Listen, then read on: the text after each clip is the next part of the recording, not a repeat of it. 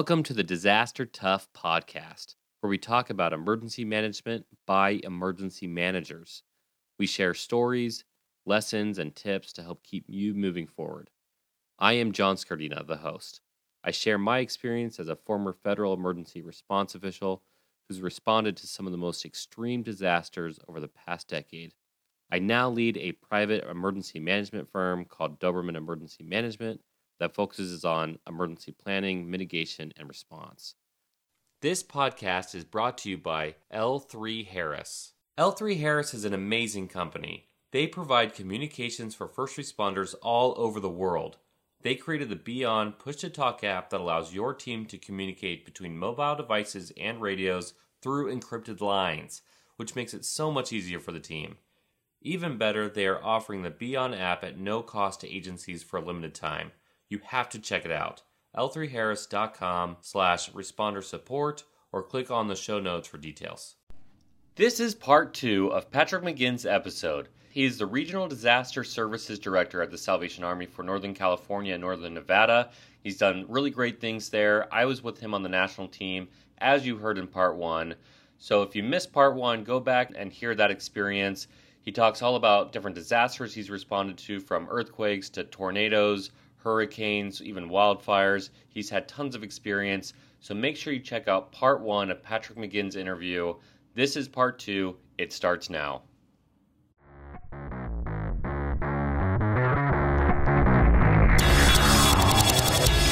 One thing that happens in emergency management is you have to make decisions. You have to make informed decisions. We always talk about informed decision making in this field. Right. You have to make informed decisions. Well, how do you do that when you don't have all the information? Well, you're never going to have all the information. You need to make informed decisions off of a 40, maybe a 60, 60% solution. And by that I mean you have only 40% or 60% of the information. But you have to do something. If you don't do something, it's way worse. Yeah, the key is is you have to make a decision. So if you wait till 100% of the information is in, it's already too late. Um, No, you know, inaction is the worst action.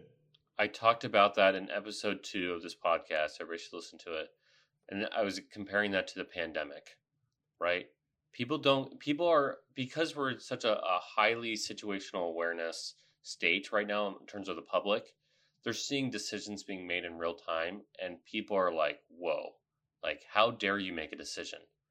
Well, surprise, they're humans. They don't have all the information, but they have to do something because people are dying.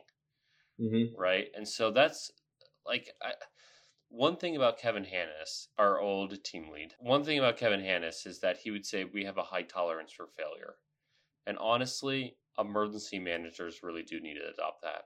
You have a high tolerance for failure if you're you're acting on the most information that you can possibly have for that moment and you're doing something. If you're not doing anything, then that level of failure is unacceptable. You have to absolutely act. And so that's a great call out there. Yeah, so for the fires, you know, you have more power than you think. You can go ahead and do your own analysis. Go find where the fire is going, how big that city is, look at the jurisdictional profile, look at whatever you have to look at to see who's going to be impacted, who lives in, uh, you know, where the where the town starts, where the uh, where the homes are, how many people are going to be impacted. You can kind of do that on your own pretty easily uh, just by looking at a couple different maps and a couple different websites. So for wildfires, we always think you know it's a no notice event. It's just going to happen. That's true. It is a no notice event. It is just going to happen. The great thing, well, the great thing in planning for wildfires is that you can analyze the event and you can look at which direction is it going, who's going to be impacted, and how quickly is it going to get there. And that's kind of um, kind of maybe for for uh, all of these readiness and preparedness is obviously a big topic, but uh, maybe I'll get into that in just a minute. Um, I think that's it for wildfires. I think from a planning perspective, that just those two things: one, um, forty to sixty percent solution. You have to make decisions. Make sure you have the most information you can. It may only be a little bit, but you have to act. Um, and two, analyze the situation pull from different sources, see what you can put together, and three, uh, contingency planning. You put that together, and you're ready to go out the door as soon as one of those contingencies happen. That's a really good call out, and it's a really good call out for GIS. You can have an event that might take several days to actually get to the city, mm-hmm. right? and that's why firefighters uh, are phenomenal at what they do because they say, "Hey, th- it's coming in this direction. We're going to try to cut it off and try to like, you know, guide it as much as we can."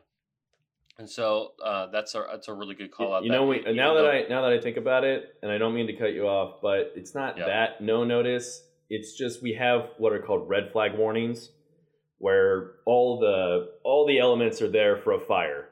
So anytime there's red Yeah. flag warnings, I email everybody in my divisions, and I oversee two different divisions for Northern California, Central California, Northern Nevada, and let them all know here are red flag warnings. Even if I even tell people in Nevada because I may have to deploy people in Nevada to California for those fires if there is a fire. So let everyone know, hey, the vegetation is dry, high winds are on the way. Uh, there's a red flag warning in the area, and there's a PG&E power shutoff, so they're not going to have power in that area. I need you guys to be ready. Um, so from a wildfire perspective, that's that's the answer right there. that's the most information you're going to get too, right? Mhm. Like we're not talking about black swan. We're just talking about you know immediate onset. Another immediate onset disaster would be an earthquake in Alaska, right? What are maybe one or two things that are specific to, to that type of event? So I I know that we did an exercise. You know, it was like a maybe it was a national level exercise where we we simulated uh, an Alaskan earthquake. Um, but I can really tell you about an earthquake that actually happened in Ridgecrest, California last year. There was a Hmm. six point nine. oh, that's right. Yeah, you responded. To that. Yeah, there was a 6.9 earthquake. It's actually at a wedding at the time at a, you know, Andy John, one of our, our friends, old situation unit leader. Oh yeah. Um, Rodney wants him on this show. I should probably reach I'm out sure. I'm sure he does. Uh, we are at his wedding, and uh, a 6.9 earthquake happened in Ridgecrest, which is uh, west, uh, east, sorry, east of Baker, northeast of Bakersfield, uh, just on the cusp of kind of central uh, southern California. And two days later, there was a 7.1 earthquake. These are massive earthquakes. You hear it; it's terrifying. The ground is shaking. Um, lesson learned from that or best practice is, and just another thing that i took from from fema from from planning is you have to have demobilization criteria so something that a lot of you Mm. hear a lot from from many operators is as soon as they get in the door they want to know how they're going to get out um, the key is to not to try to get out as soon as you get in the key is to what you put in the field use what you have in the field meet the need, make it based off of the need. But at some point, the needs are always going to be there. So initially, it's about the need. Uh, as you go through the incident, it, you've got to have demobilization criteria. What are going to be the things that you need to check off that are going to get you out the door and home? Otherwise, Yeah. you could stay for the duration of the event. So during Ridgecrest, uh, part of my you know crisis action planning was setting up criteria for our incident management teams for Salvation Army. Those included uh, power, water, and gas are restored. Well, in the week that I was in Ridgecrest, there were over 300 aftershocks. Jeez. And every aftershock, almost every aftershock, severed those pipes that they would that they would repair every day. You know, there was uh, I had another one that was boil the boil water water the boil water advisory was eliminated. Hmm. Okay, well, every day there wasn't power, there wasn't water, and there wasn't gas. Well, as we went on through the days, they end up getting um, power back on um, and water back on, but not the gas. So now you have this boil water advisory, but you have no gas to heat it up. And in all these homes, in, in a lot of these homes in Ridgecrest and in a city called Trona, that was more it was more devastated by the event, really a rural town. Um, the boil water advisory didn't even matter because the gas wasn't on. Um, they couldn't even boil the water if they wanted to. So I had a, a list of three. I think I had four, four demobilization criteria, and if I could say that I could check off three of the four, you know, we'd be going home. So the first one was uh, power and water are restored. The next one was a boil advisory, boil water advisories eliminated. Mm. Another was uh, communities are pulling together to organize to do their own donations and feeding. Um, and another one was that the shelter overnight population was less than 25. So, and the reason I say that about the overnight shelter population is one of the unique issues that you you run up against during an earthquake. It's that most people are in the shelter not because their house is uninhabitable, but because of fear. Interesting. Earthquakes literally shake you up mentally. Sorry, but they do. Uh, They figuratively shake you up they fig- mentally. Phys- fi- Yeah, yeah. Literally shake you up. literally, figuratively, all the re- all the ways. Uh, they, sh- they they they mess you up a little bit, and they make you scared, and they make you paranoid, and you can't go to sleep. And uh, so while I was there, there was an earthquake. There was a like a 4.9 earthquake, relatively small, but I heard it, I felt it. It was the fir- it was I think it was my my first one in like 20 years, and so you kind of forget how it feels. Well, I was ready to bolt for the door, and then it stopped. Um, well, You're like, oh wait. unbeknownst to me, my body, you know, I'm ready to go to sleep at night. I've been working for 15 hours, and my body doesn't want to go to sleep. My body wants to stay awake. My body's alert, and, and there's like this disconnection between mind and body in that moment where you're like, "Dang, I really want to go to sleep, but all I can do is sit here, kind of out of fear." Um, you have nightmares. You have these things that you really can't control. So you have a lot of people. It's a really unique challenge. You have these people that don't want to go home because they want to be they want to be in a shelter. They also don't want to be in the shelter because it's a large structure and they're afraid that it's going to fall, but it's their only place that they can go. So Right. um, there, there are different. So we met basically three of the four demobilization criteria. The one we didn't meet was the boil water advisory was eliminated, but that's why we made it a list of a checklist of we need three out of four or seven out of ten to go home. We had the same thing for the national IMAT West we got we have to meet these seven criteria before we can go home you know and once we met those we went home there was no thinking about it you know it wasn't we weren't waiting until every individual was recovered because that's not our job at the federal government at the at the nonprofit level at the um, at any emergency manager it's not your responsibility to ensure that people recover individually.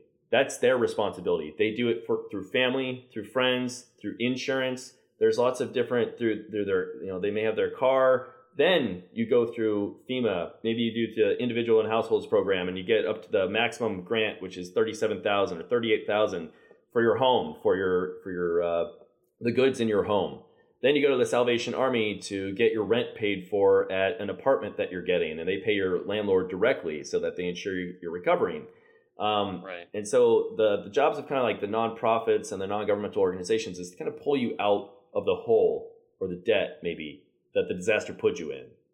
Um, and and all these organizations were trying to get you back to a place.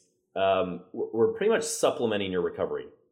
Okay, Yeah. emergency managers are trying to we're working towards a societal recovery. Because when the society recovers when the community has what it needs to recover then the individuals have more of what they need to recover. But you get into like this real philosophical conversation john and i know there's a lot of philosophical conversations out there in emergency management where that's why it's great to have those actionables and meetings because you get on these philosophical conversations about well what is recovery well what Oh is gosh. well what The is tornado's response already passed, so are we actually in a recovery now because we don't have a tornado? Yeah, are we still in response or in recovery? Are they different phases? Are they same phase? Do they overlap? Like all these things. To avoid that, you come up with criteria. You come up with checklists. It's a mix of checklists. It's a mix of it's art and it's science. Um, that's it's not one or the other. It's checklists and it's working through scenarios. So um, I think just for the earthquake, to get back to that, it's one of the biggest things was demobilization criteria. Another one was, and with that demo criteria, it's not let's get in and hey, let's go home now. It's no, let's help people. Let's do it based off the need, and then once they meet this criteria, we go. Um, another thing is to consider that each hazard is going to have different effects on people.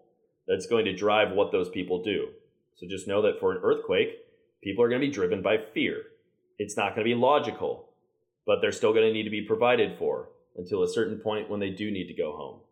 Um, Well, you know, I, I dealt with the tsunami earthquake in Japan, and I had a lot of close friends that uh, dealt with that. And, uh, you know, for years, we're talking about years, sounds of construction, you know, mhm. talking about, hey, you know, on edge. Well, Ridgecrest and Trona are still experiencing aftershocks, and they're still experiencing earthquakes. They had a 5.0 the other day, 5.6 the other day, and they're still experiencing them. Now there's articles that are coming out talking about how these microquakes are actually, you know, they may actually be before the big San Andreas earthquake.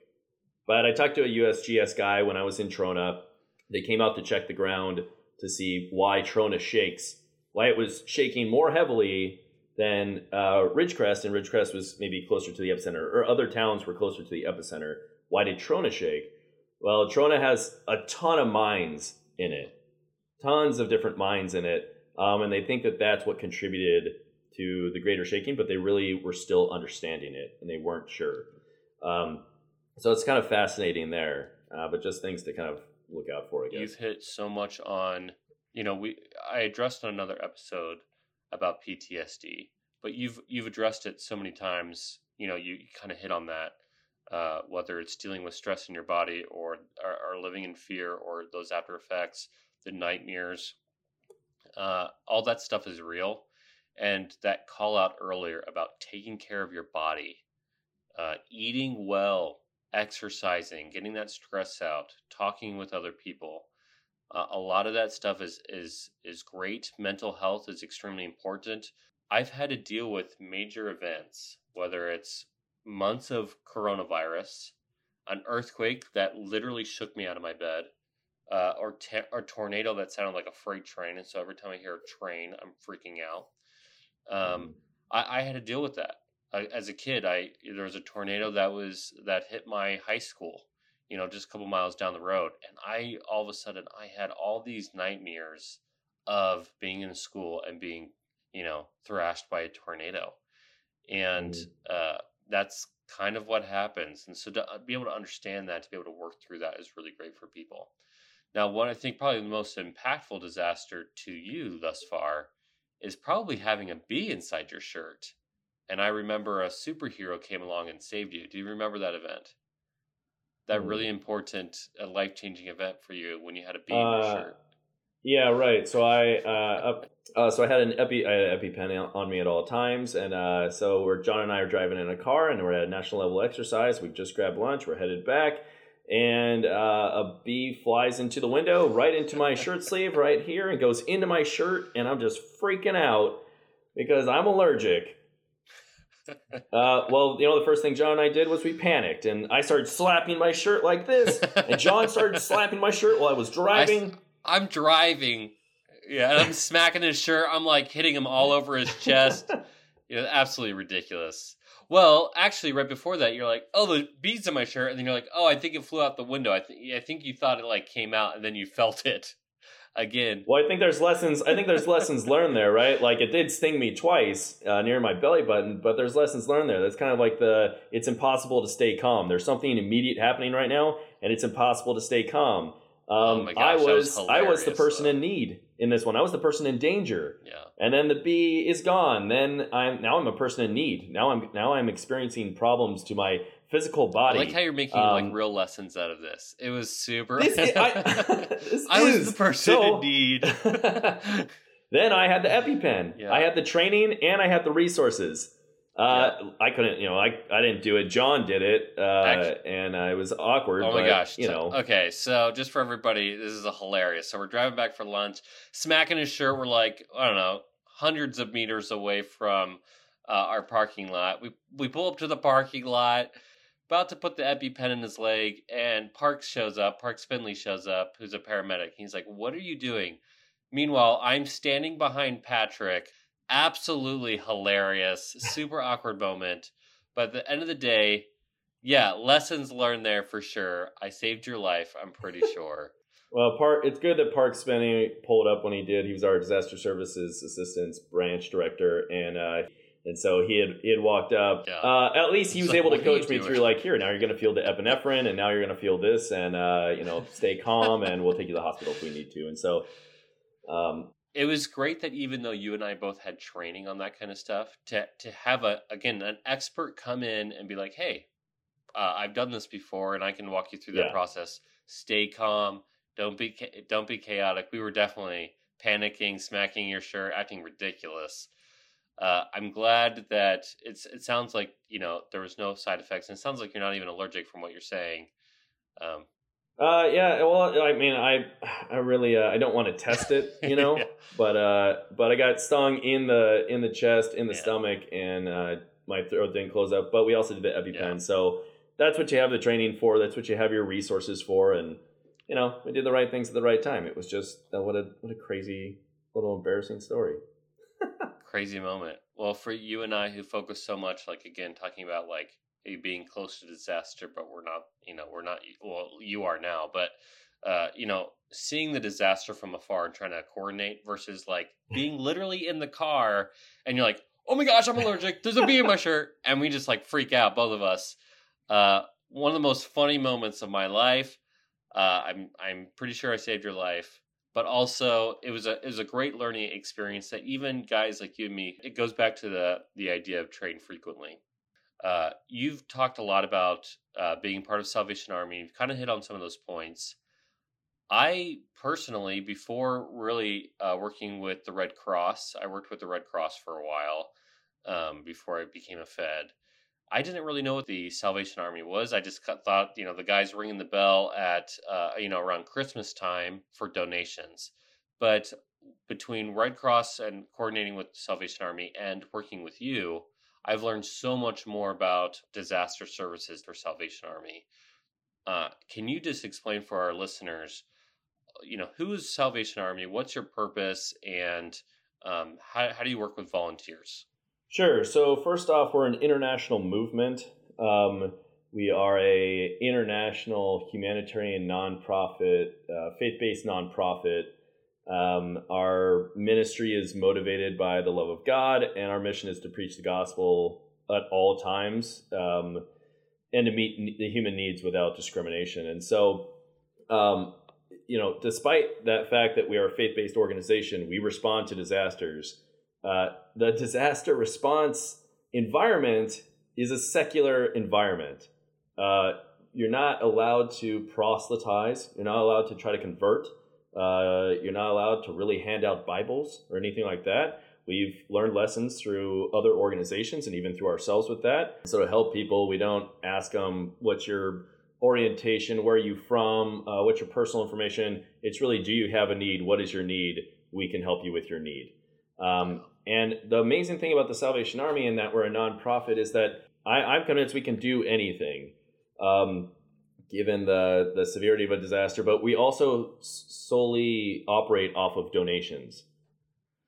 So we get donations. They either go to our you know our, our general fund or they go to a specific disaster, and people decide on our website how they want to donate. Well, the general one is going to go towards preparedness for the next exercise and allow us to be ready and respond quickly and uh, the button for on the website for the disaster at the time is going to be just for that disaster, just for that response, just for the supplies, equipment, just for um, uh, just for helping people recover, just for financial assistance for people. Um, you need people to help people. Um, maybe that's one of my axioms too. Hmm. Um, you need people to help people. You need people to love people. Um, and so the Salvation Army we are the, the very unique thing about the Salvation Army as opposed to other organizations that respond to disasters is that we are one organization, but we're in almost every zip code. We have a permanent office in almost every zip code. So when we respond to a disaster, we don't have to wait for the local jurisdiction to request us because our office and our community is probably already being impacted. So we may get a request from the Red Cross, we may get a request from the county government, um, or we may already be prepping, uh, pre-positioning. I may already be activating our teams. Um, so there's a lot we can do. During 9/11, we did just oh, we we set up a, a massive uh, cafe um, for everyone to come in and eat at. We took the boots off of first uh, search and rescue and firefighters uh, we had volunteers who were kind of massaging their feet and giving them brand new socks to put on to go back out into it. Uh, we provided that emotional spiritual care during that time. We partnered with catering companies serving, you know, 60,000 meals. Eventually, it was several million meals. Um, wow. During Katrina, we, we provided uh, kind of, you can, anything you can really think of, we're going to provide. So even if it's you're, you've you've racked up credit card debt because uh, trying to care for your family during this disaster, well, there's a chance that the Salvation Army may be offering to pay people's credit card debt. You know, we're going to pay with, you know, FEMA and other organizations, they will pay people directly. Um, that has its you know merits and its downfalls, but the Salvation Army, our course of action is to pay the landlord directly, uh, to pay the furniture company directly, so that it's guaranteed that you get a place to stay, that you get your furniture, and what we offer really depends on the disaster. You know, so we have kind of like a big list of things we can provide. Well, what do people need? We're not just going to provide something because we have the ability to provide it. We have to provide things based off of the needs the tailored needs of those people. Can you get some examples of that? Like, I don't know. Yeah, yeah, yeah. Oh, yeah, yeah. So for the Carr fire, the, the Mendocino complex fire and the Carr fire, you know, burned more acres um, than ever in California history.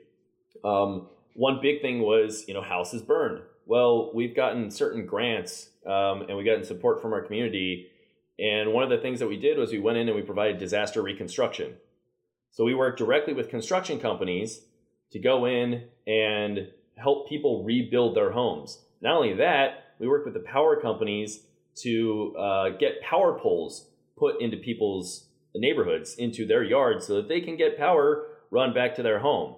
Um, that's a unique thing that we're doing that uh, that we started doing. I'm not sure how many other organizations are doing yeah, I've that. never even heard of another nonprofit working on that, so that's pretty cool. Oh yeah, we're I mean everything from you know putting a roof on a house, putting a driveway, any of the needs, maybe a full uh, rebuild, and we're working with other organizations to help get rebuilds happening.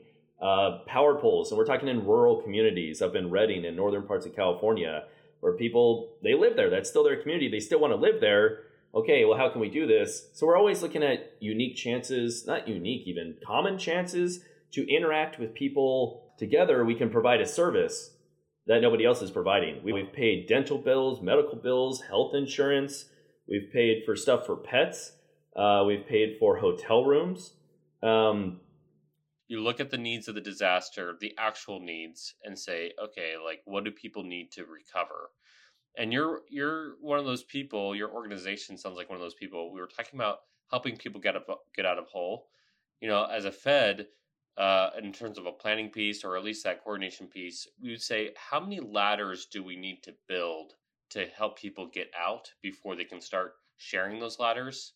Your organization sounds like okay well they're going to go out here and they're going to make that ladder but they're going to get out of this hole and it's still going to be raining right so how do we get them out of the rain and so it sounds like you guys are doing really great things, helping out a, a ton of people, millions of meals. Wow, holy cow. You know, one thing, uh, maybe it's just a unique thing. We try to do this in communities where it makes sense, where there's a need for it. But communities are communities because people know each other, because they're compact, because they there's close ties that connect people. Well, something we did during the Ridgecrest earthquake was we, I mean, we provided showers to people. Yes, we provided difference in feeding, but we also held a uh, community event where we had local vendors come from out of town, come from Bakersfield, drove up with a wood fire oven to create pizzas for people, and we fed 400 people and just brought them out. There was some music.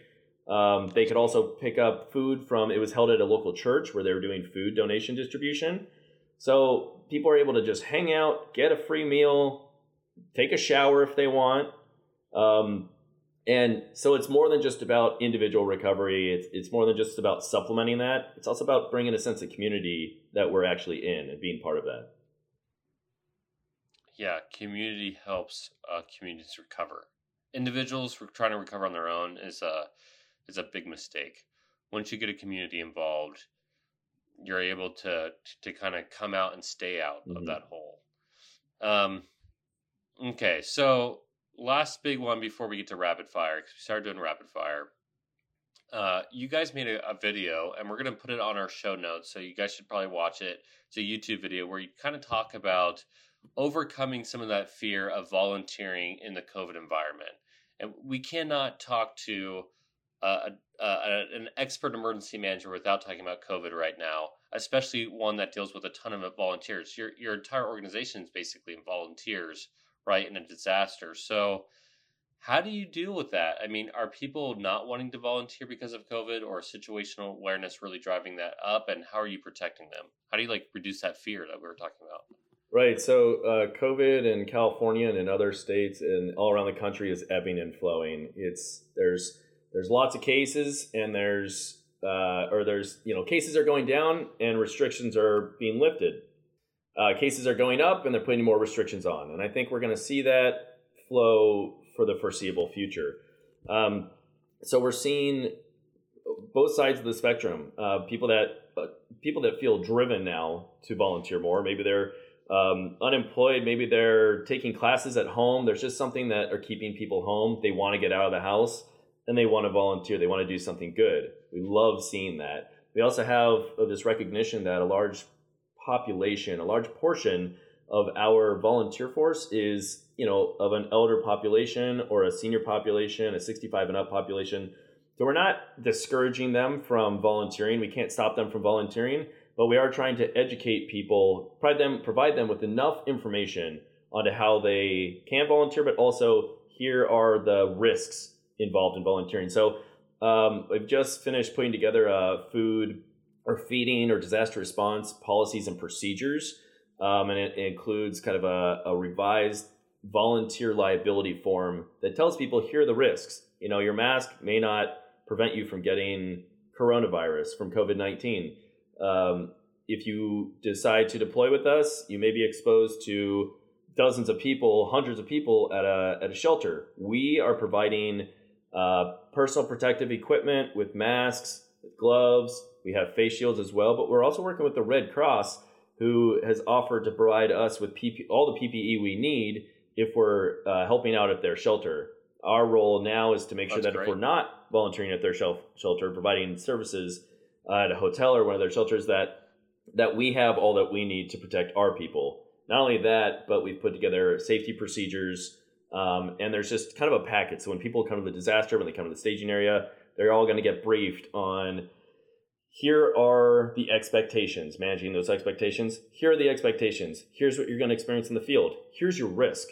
And then after we go through the whole thing with them, they have to sign to say that they understand. That protects everyone involved, um, Mm. but also that that keeps everyone aware of what's going on. And that if they do, you know, if they start feeling sick, what are they supposed to do? You know, don't don't put things out there that people can understand. Put things out there that people can't misunderstand. Here are the procedures. This is exactly what you do, step by step. You're feeling sick, don't come in. Um, stay home. Call it into your supervisor, and we're going to monitor the situation from there. Uh, we can't Yeah. force anyone to go get a test, and we can't force them to tell us the results of the test. Uh, so we really have to work off of people's symptoms and just keeping people as covered as possible. Um, so we want to take care of our volunteers as much as the people that we are also meeting the need for, uh, people that we're taking care of. So it's kind of kind of goes back to that self care thing. You got to take care of yourself before you can take care of other people. Um, you got to make sure that you're as protected as possible, and the people in your organization are, you know, following their schedule, taking care of themselves, staying as sanitary and safe as possible, um, but also that they still are able to help other people in a place where they can do that. Yeah, the the big thing right now is that because of COVID nineteen, because of the pandemic, every disaster we're dealing with is dual threat. So in wildfire season, it's likely that people will lose their homes. And so you have to help out those people. The, option not to help out is unacceptable. And I think that uh, if your organization, it sounds like uh, you you thought of literally everything you should do for helping out a pandemic, is you can be safe, and these people need help. Emergency management, whether you're a full time professional or whether you're volunteering your time, uh, this field is extremely rewarding. And I can promise that even in a COVID environment where your fear, your situational awareness might be hitting that max, if you're helping out other people and you're taking everything prudently, you're following what Patrick is saying as part of the Salvation Army, you're one of those volunteers, you're going to be fine. And at the end of the day, you'll be able to lay down your head and think, okay, I helped somebody today. And that alone will drive you to want to do more of this kind of stuff. I was part of the Red Cross. Um, I worked for the Red Cross before, and so I worked a lot with Salvation Army. I know Pat, Patrick very well, and so he's told me even more things. You heard a little bit about what they're doing. If you're thinking about volunteering in a disaster and you're listening to this podcast because you think emergency management is fascinating or you're in school or whatever, and you're looking for opportunities to volunteer, I would strongly recommend volunteering with the Salvation Army. They have a lot of really good things out there, and as part of an organization that addresses needs, you'll be able to uh, attend or you'll be able to go to incidents where you're able to provide different needs and gain a lot of different experiences, like learning in earthquakes that people have an irrational fear of things falling down or you'll you'll learn about wildfires and the impacts of that and so you'll become much more well versed there's probably a salvation army in your area too um, so we can put the john maybe we can put the link to volunteer in the in the, in the show notes. notes. yeah we can show notes yeah yeah um, because uh, generally anywhere you are in the country we're all over the country all over the united states um, there's probably one close to you and if there's an event we are going to need more volunteers coming up in the season for sure uh, to make up for the amount of people that are uncomfortable volunteering. Um, but there's lots of jobs. There aren't just jobs that you do when you inter- you know when you're within six feet of other people or you're at a shelter and there's a chance of exposure. There are some jobs you can do at home too. So um, you know we can provide that link, and um, if you want to go and explore a website, sign up with us. Um, we can we can put you to work. Yeah, we'll put that YouTube video in there, and we'll also put that link for sure. Okay, so we're going to do our rapid fire. This has been a fun, long conversation. We might break this up into two sections, um, but I just was really curious, and I think we we hit on a lot of really good topics. All right, th- this last section, Patrick, is the last section of our podcast. We we started doing it a few weeks ago. We really like it. We've gotten some good feedback, and so we want to do it with you too. It's called Rapid Fire. We're just going to ask you four or five different questions, and if you just provide a quick answer right off the cuff, that'd be really great for us. Okay. So, first question What is more valuable, being a certified emergency manager or having a college degree? Uh, I would say that both are valuable. Um, I would say, in order to be a more well rounded emergency manager, you might want to go with the degree first and foremost. Um, it's two years of emergency management knowledge that you uh, are picking up. Some you may want to know about, some you may not, but you're better for it uh, in the end. And then the CEM uh, from the International Association of Emergency Managers requires a bachelor's degree in the first place. So um, it is extremely valuable. Yeah, and I totally agree. Uh, I think valuable kind of puts it into a box a little bit, but college degrees for sure, making you more well well rounded. Talking about theory, talking about data. We want to push people towards thinking about data and analytics towards uh, helping them in an emergency management uh, perspective. So, next question. Got it. All right. Uh, what was the most impactful disaster to your career? Uh, the most impactful disaster to my career was probably. Uh, oh my gosh, dude, that's that's a tough question. Hurricane Harvey was a big one, of course. Um, yeah, maybe maybe Hurricane Harvey. Otherwise, it would have been maybe Kincade Fire was a small fire, but uh, we had a ton of lessons learned from that one. Yeah, I think my first one was probably it was probably uh, the tsunami in Japan.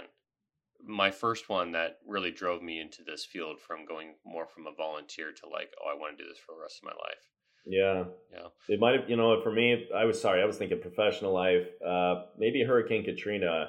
I did a mission trip to help in recovery for Hurricane Katrina for different uh, different survivors like a year after it happened, and so it put you on a path. That might have kicked things off. Yeah, yeah, it really kicked things off. That's I think. cool. Uh, name the top three things all emergency managers, emergency planners must do to be successful. Uh, involve other people, and that goes with teamwork. Uh, search out, be uh, take initiative, take take, take initiative, and uh, seek out answers for yourself.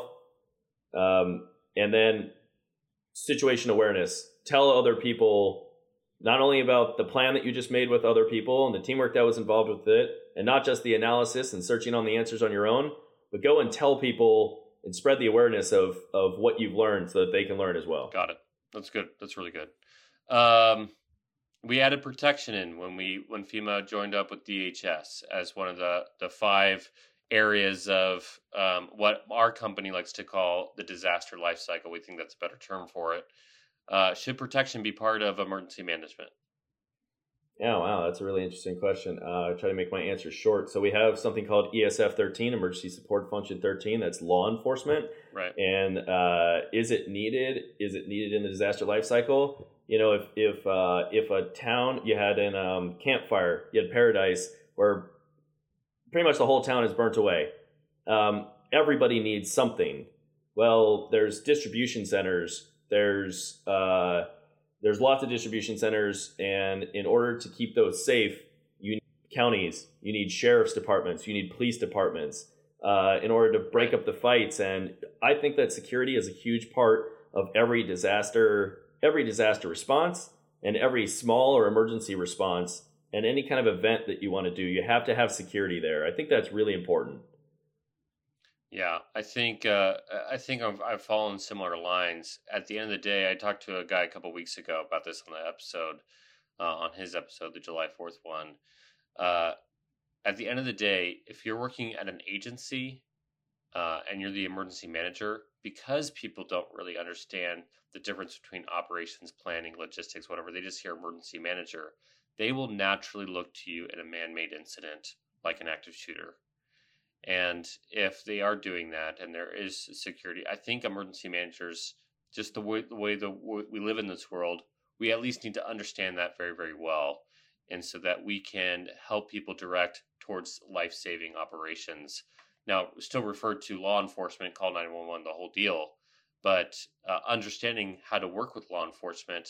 Hey, we need security here. What their constraints are I think is really important. Well, that, that goes back to the uh, that goes back to the we're not the answer, we're part of the solution. They're also part of the solution. Absolutely. Um, sometimes they can offer resources that we don't currently have. They can offer services that we don't currently have. It's not just security, but they can offer all sorts of other things that they do. And you have them in the room with you when you're doing your planning, and now your your situation is so much different. Talk about somebody who has to be in the room during evacuation route planning if a law enforcement, the local law enforcement agencies or the state law enforcement agencies haven't done reverse traffic before, historically they don't do it very well.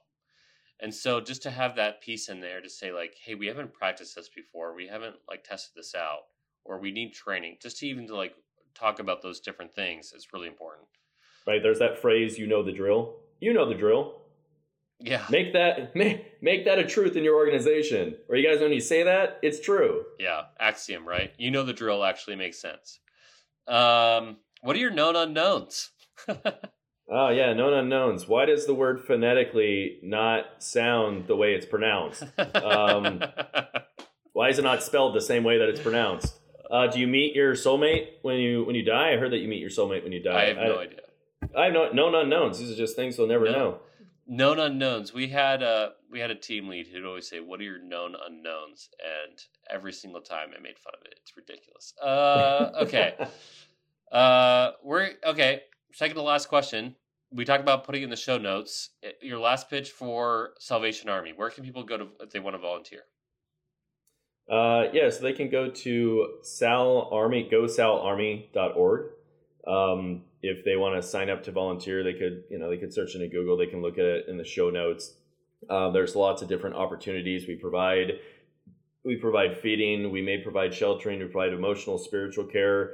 We do logistics, operations, finance, uh, planning, and we often don't get volunteers for those, but we need volunteers for those positions. Um, and I'm happy to train from a distance with videos, with whatever. We're still developing that, but uh, that's it may just be a conversation and walking through some documents and giving some homework and that sort of thing to look at. Uh, it could be something that you come to the disaster and you're interested in that, and we assign it to you. Um, in there's there's a lot more flexibility in the nonprofit world as opposed to the government world, um, and so we're still a work in progress, of course. But uh, a lot of me coming to this organization was to bring that disaster organization with me to make things easier on people so that disasters don't feel so chaotic. Um, and we are going to have an active fire season this year. It's going to happen. They've already talked about it. It's um, I look at the National Interagency uh, Fire Weather Fire Wildland Prediction Services that tell you three months ahead of time what areas are going to have the highest risk for fire. It's going to happen in Northern California. It's just a matter of are we going to be able to contain it and are we going to have enough volunteers to meet the need? Yeah. So if you're if you want to uh, volunteer with Salvation Army, go there. You can also again check out our show notes.